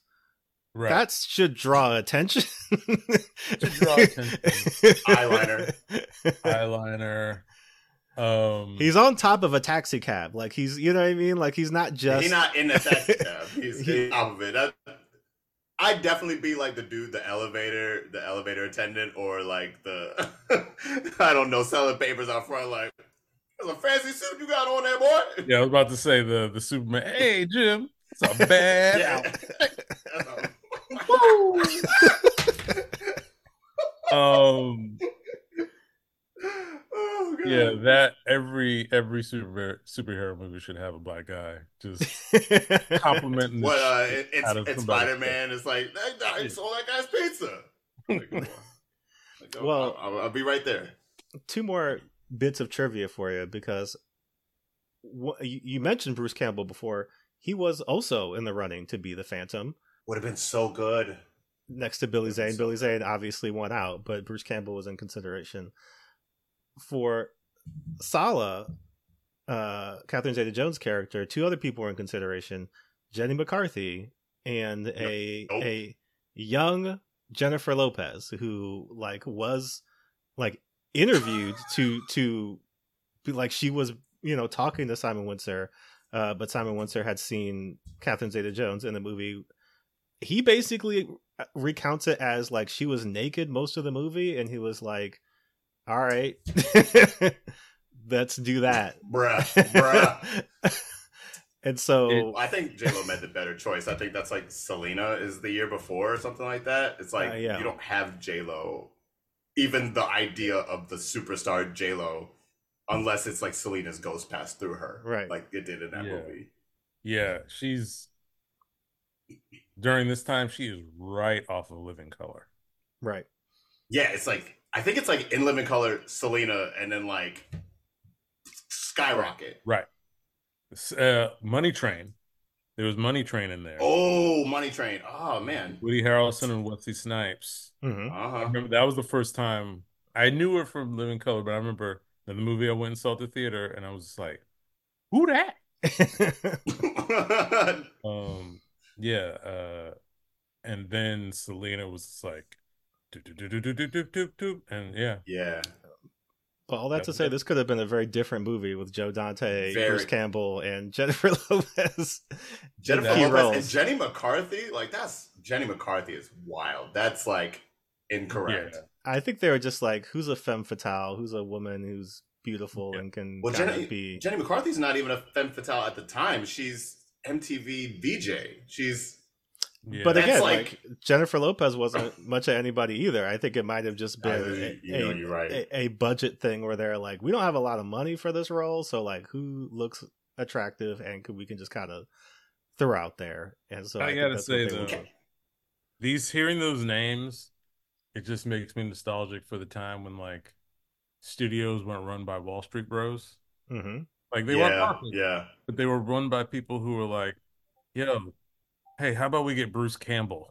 Like, you know what I mean? Like, Like I they had can't- like ideas. They were like, let's try it. Throw it at the Let's wall. try Like it. maybe even in the case of what, like a Back to the Future, we'll shoot forty percent of the movie with somebody who we're not going to have in the lead Yep. role. yeah, and now it's so. I feel like it's it's the choices are so safe. I feel like those like a movie like Phantom today wouldn't be made. I, No. I hate to say it, Nah. be that guy who says phrases like that, but like it wouldn't. that kind of just as uneven as it is, and embraces a certain kind of fun. Yeah, there was I forget what studio it is, but there was a large studio from China where recently somebody asked them like they were kind of naming a bunch of movies like would you make this movie today and one of them was the green mile and, and the producer was like no we wouldn't make that movie and it's like Yeah. the academy award winning green mile okay sure Okay.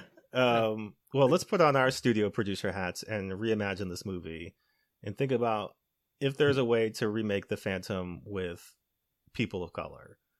Oh yeah. I've got some thoughts, but I'd like to hear from you guys first. Uh, Tarik or Cameron, if you got got thoughts on how to do that.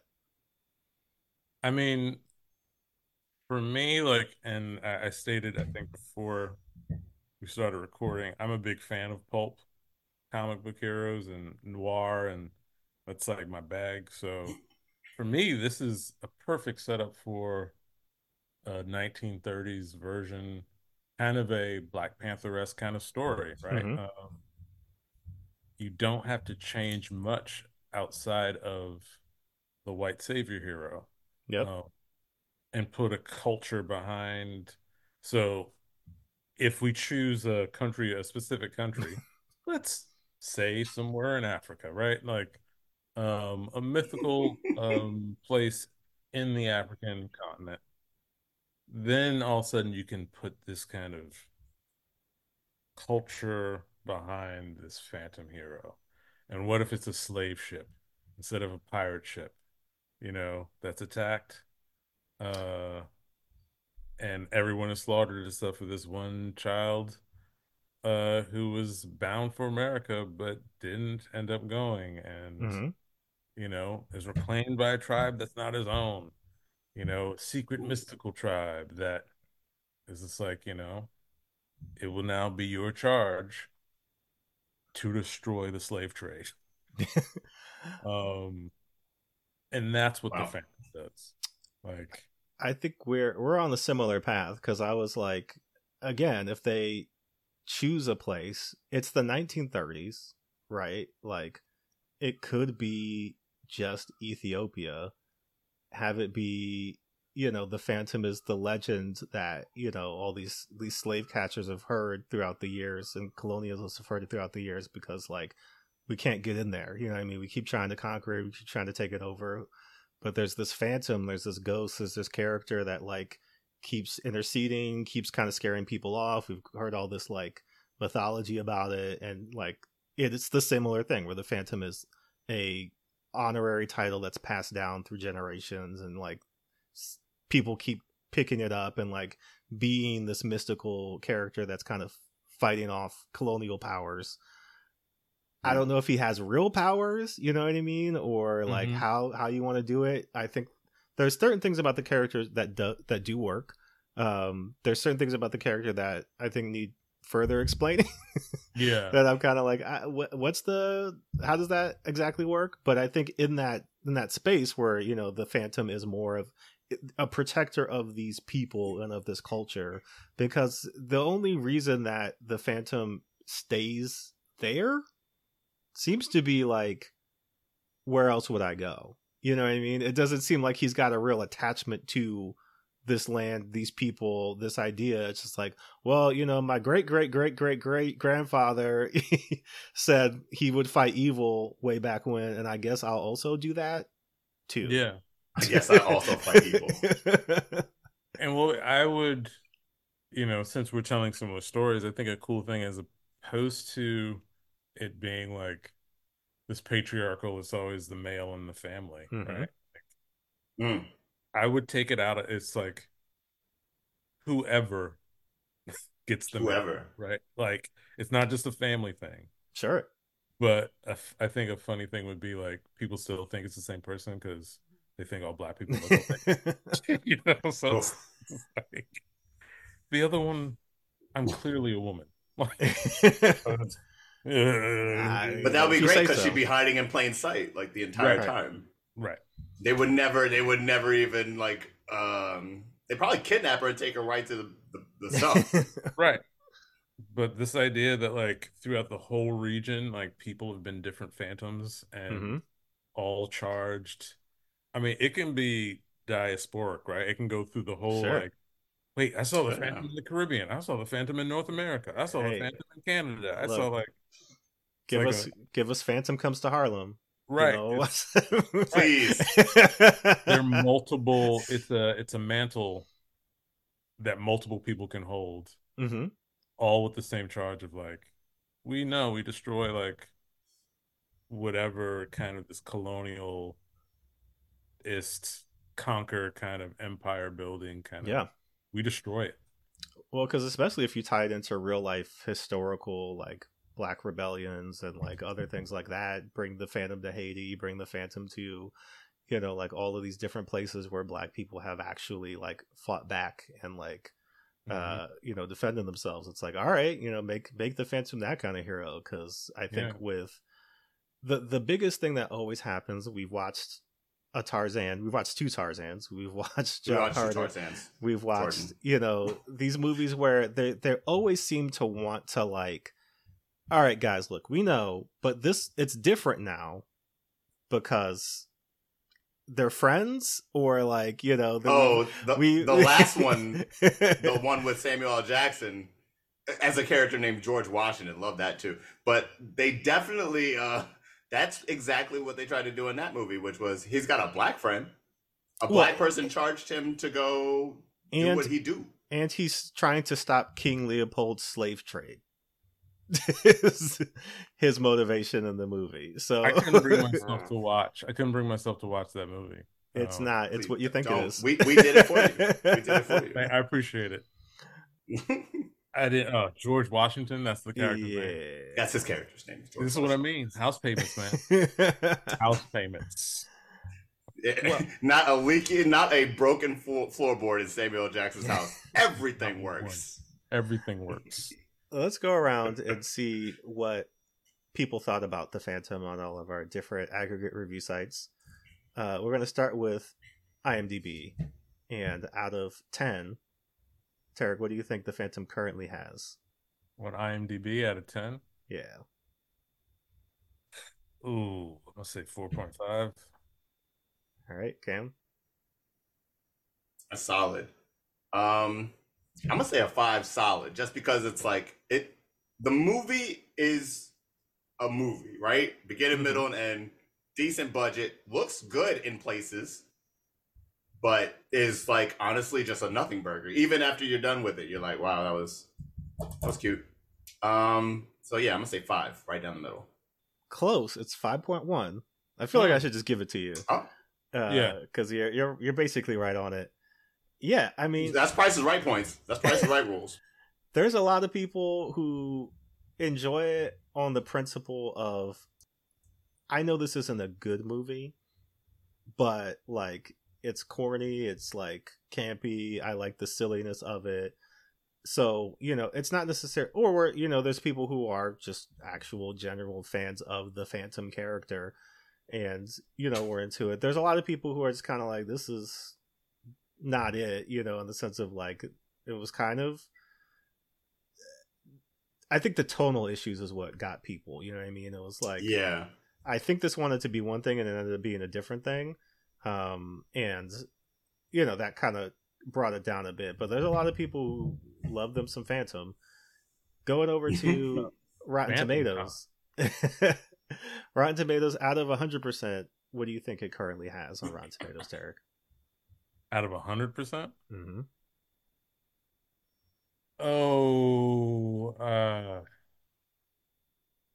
I'm going to um like I would like to I would give it a 75, but I feel like 65 is probably where it is. Okay. Cam? I'm uh I'm gonna stick with my score. Say fifty percent. 44%. Mm. 44% critic We, score. we both liked Yeah. it too much. 31% audience score. Um, you know who also Oh, really wow. liked it, and this is this is a fun watch. Is if you watch the Siskel and Ebert review of the Phantom, this is they this is one of those they almost come to blows moments where you know like Over this? Ro- No. Roger Ebert called it one of the best looking movies I've ever seen. Uh, and it was just over the moon of like the production design, costume design, you know, like general like immersion of the times, 1930s, you know, like look I'd and almost feel. agree. And so he was really into it. agree. Same. Uh, Siskel was like, "This was trash." Billy Zane was trash. Billy Zane looked ridiculous, you know, and they were just going back and forth about like how what I love it, I hate it, you know, and it was it, over this movie, which was kind of incredible because you would think it would be Right. you know something a bit more substantial, but like this was one of those ones that it was just like night and day with them. So that's that's a fun. That's on YouTube. Want to look that up. Check Um, that out. Yeah. but again, I think a lot of critics were just kind of like, "All right, hold on a minute," you know, like we just a, a year removed from Batman Forever. This is starting to get all this is starting to get silly. Like we when it was Batman, and even because none of those other movies did well, right? Like Darkman didn't do well, um, The Shadow didn't do well, Oh, Billy Tracy Zane. didn't do well, um, Rocketeer didn't do well. You know, all these movies were not well. yeah, received. Rocketeer was around this time too. Yeah, all of those movies came out. People were like, "No." Yeah. Dick Tracy was the only one that kind of did fine. I would bet Yeah. Dick Tracy's probably the most successful, at least box office, probably out of all these movies. Yeah. Um, Yeah. But Batman, yeah, no one, no one was able to repeat the formula of the first No. Bat. uh, but now this brings us to our absolute favorite, which is Amazon.com. Uh, out of five stars, what do you think the Phantom currently has? Well, I've been wrong on uh, this car. I'm gonna say two and a half. Okay, Cam. Oh, Tarik. Oh, sweet, sweet Tarik. How wrong ye are. Um, Oh, wow. You know it's gonna be like four point eight. It's four point like. Nah.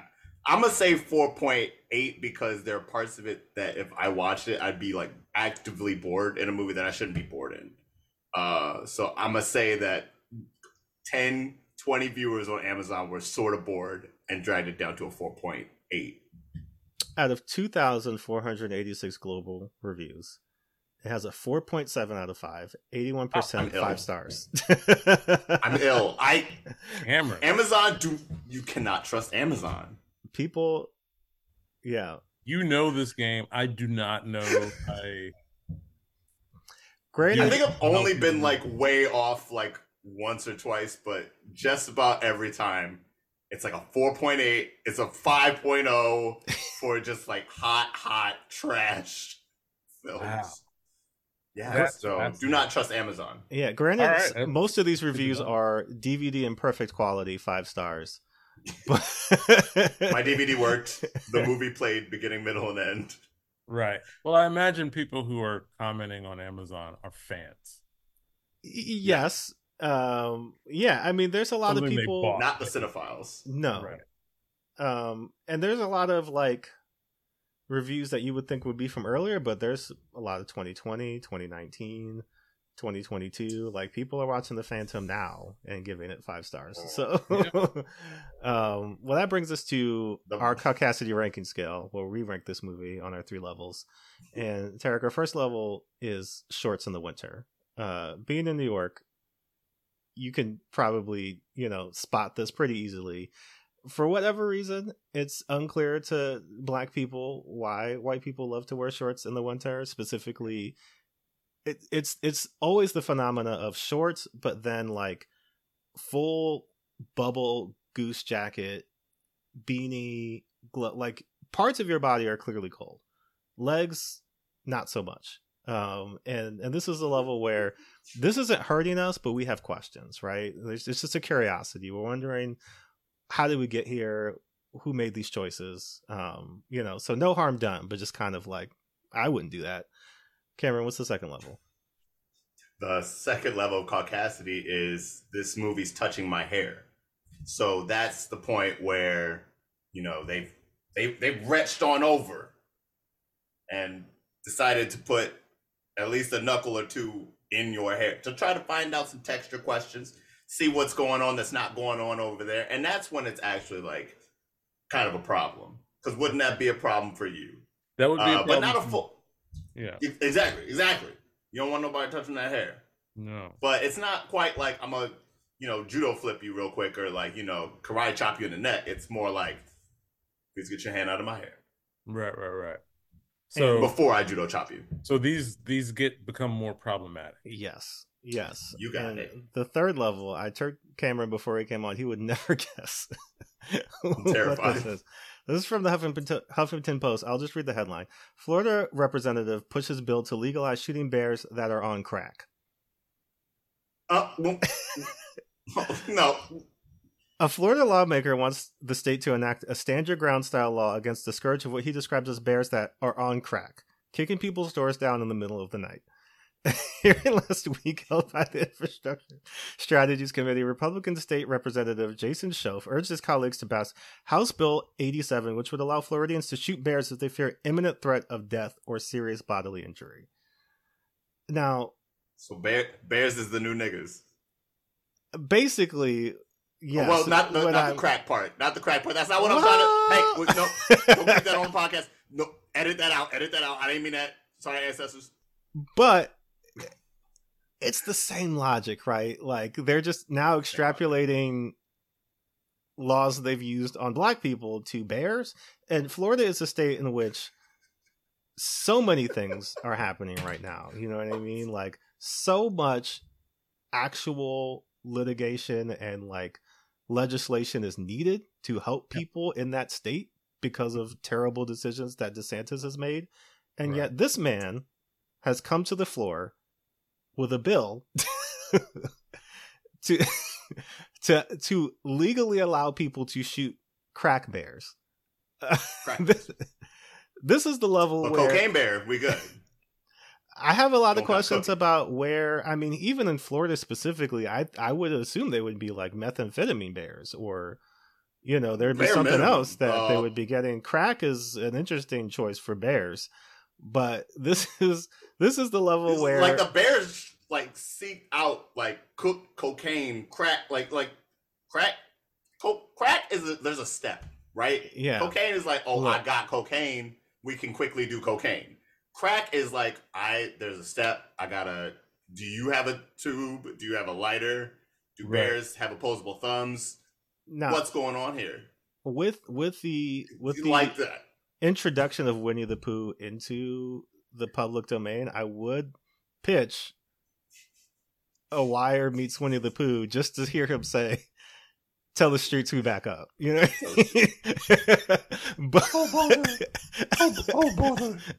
Tell the streets that we're back up. A bear Enough got of to this have a shit. code. Got to have a code. but, but this is the level where you know My what you're ticket. doing. My ticket. My- this is the level where you know exactly what you're doing. You you are coming to the floor with absolute nonsense, knowing the real act like actual things could be happening. This is the time that you're using as a elected representative of your state to make laws. People are shooting bears, I'm assuming just generally. I don't know whether there needs to be a specific law about bears on crack. but this is what this man is doing and uh, this is the kind of thing that is you know seems silly on its face but when you think about again like the actual needs of people and like the kind of people that are getting elected into these these places where they have this man has power he is a state Power. representative and he's making crack bear Well, bills. obviously doesn't have a strong enough jawline to attain real power, but um, but but the crack bears gotta fucking go. they gotta go so that's our three levels Get 'em outta Tarik where do you think the phantom lands on that ranking scale Well, first, let me just say your ranking scale, gentlemen, incredible. Thank Uh, you. Thank you. Don't think anybody is touching any of these rankings. Uh, having said that, for me, the Phantom is harmless. Hmm. Harmless as an Ohioan in a February Black History Month in the corner of Martin Luther King Boulevard wearing some cargo shorts. sipping a sprite Just sipping is Sprite. Looking around, maybe looking around for a Sbarro in Harlem. yup. It's it's find it, harmless. It's wearing Crocs. It's just a oh geez, look at that. Bless it, Oh bother. bless it. You know, um, it's not even walking slow. You know, it's not even like sightseeing, walking slow in front of you, taking up sidewalk space. It's it's on its way. Sipping its Sprite, eating its generic Sbarro pizza, and you know, getting out of your way. It's a all right. How about that? It's not staying in the city. It's not long. for. Karen, what do you think? There's no I feel like I was just. I feel like I just lived a life. Um. yeah, yeah. Phantom, Phantom. It's not. It's not gonna hurt nobody. Um. Maybe like, uh, uh um, shorts point three. Maybe for like that. That tribe is. That's rude. That's just like I. I just see that as rude. I'm like, hey man.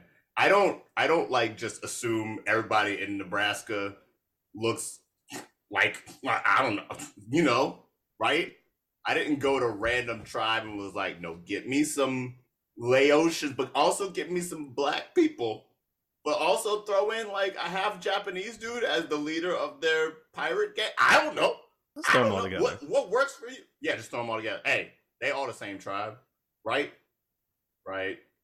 So that's why I'm like, yeah, maybe shorts point three for the tribe. But other than that, there's not even enough black people. There's not even like a, you know, a shoe shine boy who's like, look at that crazy looking motherfucker. Like, there's not even that guy. So, um, by the way, I'm free to play shoe shine boys if uh if that's necessary. I I mean, even in Black History Month, I will play the first shoe shine boy, show how we grew. Um, but yes, yeah, Phantom Phantom's not hurting nobody which is wild on our podcast. Yes. This is like the first time. If I feel like this might be one of the first times I've been like, nah, nah, it's not. It's Yeah. not that bad. I'd also I'd also go with with shorts. I think it is if if anything, it's a movie that under delivers on just like the absurdity of the concept. I feel like there were times where they could have got a little bit more broad or crazy and it felt like they didn't really know what they wanted to do in certain instances and so, you know, you get kind of get left with like all right, we got a lot of we got a lot of plot, we got a lot of things for people to do. We're not going to really tell you why they need to do them, but just e- evil slam evil, right? Like that's the that's the tagline of the movie is slam That is evil. the tagline. he just he's just got to Slam- slam evil, but don't ask questions.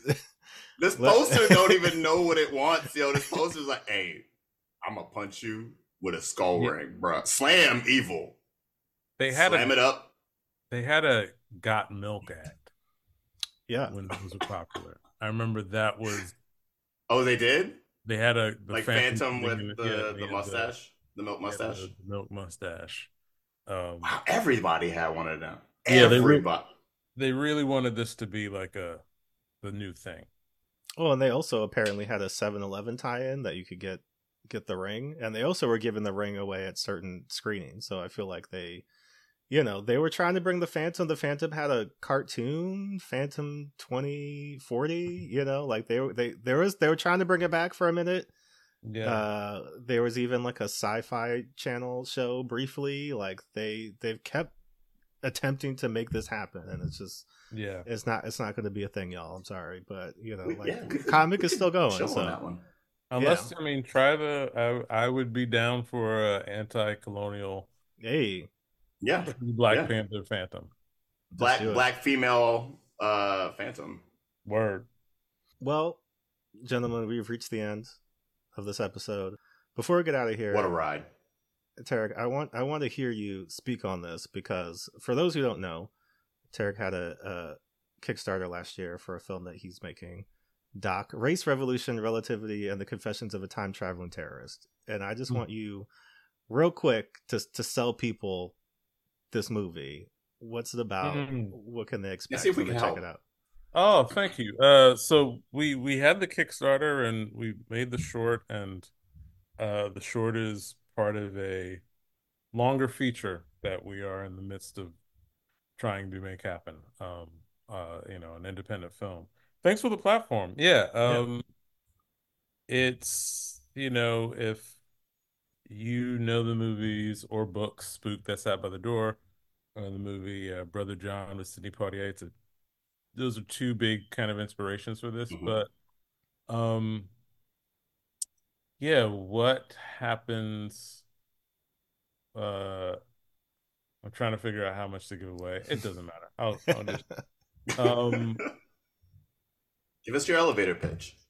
the the the the premise of the short um doc race revolution relatively and the confessions of a time traveling terrorist are that it's uh set in a kind of dick cavett 1960s show late 60s and um the host of the show you know um his guest is a black time traveler by the name of doc who has a lot of information and has an agenda.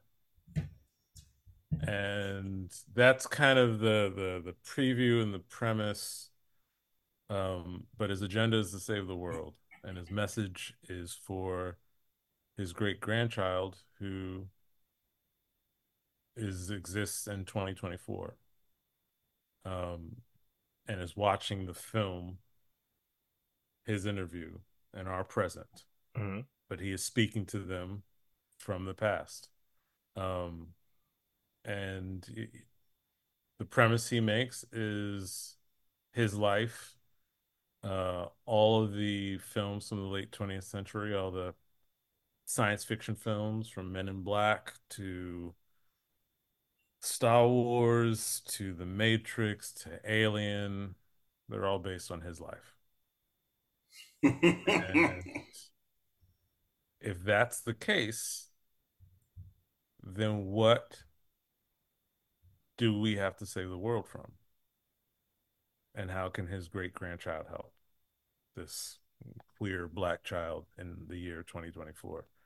So that's kind of the premise and what we answer in the film, right? Like, you know, um, this character of Doc, you know, if we accept that the men in black and real, um, and if we accept the premise that all these films that we know from the 20th century, right, late 20th century, based on his life, oh, then what does that mean about our world and our government and what we believe is real? And um, why is this man rebelling against that? Mhm. You know, why is this black man suddenly turning against the men in black? Suddenly turn, turning against the American government. Why is he doing that? Um, so yeah, I mean, again, if Spook by the, that sat by the door and Brother John aren't indicators enough, Yeah. we kind of know the answers to why. that's the, that's the drama, right? That's the drama of the of um of that, and yeah, um, we we've gotten to some festivals. Um, we're still in the festival kind of contest race Mhm. that won't end until this summer, and then we're gonna have um we have a we're gonna have a screening here in New York of the short, a screening in LA, and we're having a screening in Austin. Uh, nice. and I'll be giving those dates out shortly. Still figuring that out. Mhm. Austin will be in August, early August. Um, I'm still figuring out New York and LA. Dope. Um, but yeah, Very cool. we have a, one producer attached for the feature. And you know, it's uh I don't want to make promises I can't keep. It's a the short is out there. You can see that. Um Mhm. make that available in the screenings and I'll be making those announcements. But as for the feature, stay tuned. Watch this space. Look, we're rooting for you. That sounds We got you, amazing. You, know, Thank we you. we we are big advocates of black people in all the genre spaces because I feel like not only are those stories necessary, but like my I have I have the After Earth one and done theory where After Earth bombed and they were like, oh, black people don't like science fiction, right? Like here's here's Will Smith and, and Jaden Smith. Isn't this what see you that. wanted? And we're Yeah. like, well, we don't like bad science fiction. We like good science fiction, you know. Right. So if you want to put us in that, but like don't don't give us these bad movies, and then they're kind of like, oh, that's not black people are interested in that. It's like, no, we we're very interested in that. We Right. just like to see ourselves in it in, in, Yeah. in ways that aren't, you know, the typical narrative way. So I feel like you know a movie like what you're describing is something I would love to see. Uh, so I'm I'm Yeah, really rooting for same. that to to get Yeah. there. I appreciate that, man. I'm really uh it's I'm excited about it. It's you know, it's um follow your dreams, everybody. You? Yeah. Like, Hey, uh, I not not to be corny, but that you know, I've been like I said, I've been in this business for a while, and um, yeah, uh, it took me 30 years to finally not only make but be in the thing I've always wanted to do, that's right. And that's the thing that we all have to do right now. And Absolutely. but tomorrow's not promised. Please write your script, shoot your short, make your video, whatever it is. Do it and do it now. Do it. Do it. Do it. Like we we Make have a movie. and we and we gotta support. We gotta we gotta be out here for each other. So if y'all mm-hmm. got stuff, let Most me certainly. like For we sure. gotta we gotta support. Um if Hollywood is skittish and unsafe and and and like you hear white people being like, yeah, they're not making anything, then yeah, they're catching colds. We're gonna catch the flu. We yeah. gotta, Yeah. gotta support our own. And um, yeah, um, black sci-fi, Afrofuturism. That literally is the way to go. Yep. It really is. It really is. Well, Tarik, tell everybody if they want to keep up with you, if they want to see what you got going on, social media places they can find you at, anything Yeah. people should know about. I am on the socials. Uh, on some of them, I'm not on the newer ones yet. I guess I should do that. Um, you can find me on Twitter or Instagram or Facebook at tarikRdavis.com. Um, you can learn more about Doc at docthefilm.com or uh, follow Doc the Film on Instagram and Twitter. And uh, yeah, there will be more updates about that very, very soon.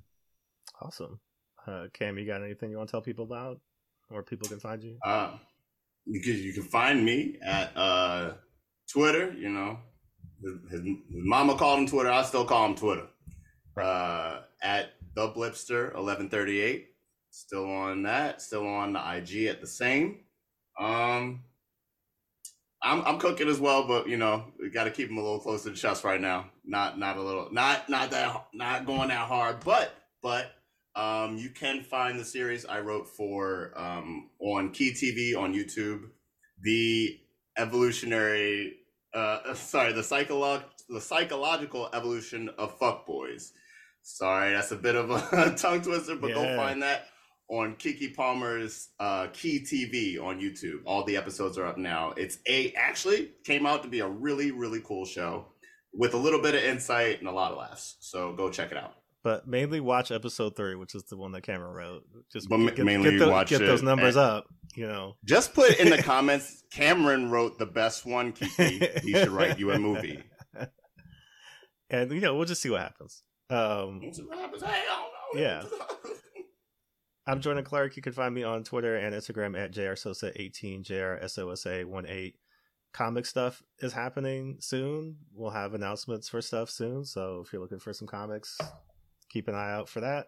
Uh, you can find us at white people won't save you pod at gmail.com if you want to write to us. We're also on Twitter at white underscore pod if you want to reach out to us there. Uh, once again, happy Black History Month. Sprite. Happy Black History Month. I mean, just think about Endorsement? it. Hey, we here. think And about black. it you know but uh until then we'll I, be back I like McDonald's. We'll. No, I, I don't like McDonald's right now. Hey, you know what? We, we out here. look, look y'all made that drake commercial where he turned into a robot so i'm just you know Quench your We got a thirst. podcast mic. yeah Quench your thirst and your sense of justice. Come on. let's do it. exactly uh Ooh, yeah, there we go. we'll be back in two more weeks with more Caucasity, y'all peace Peace.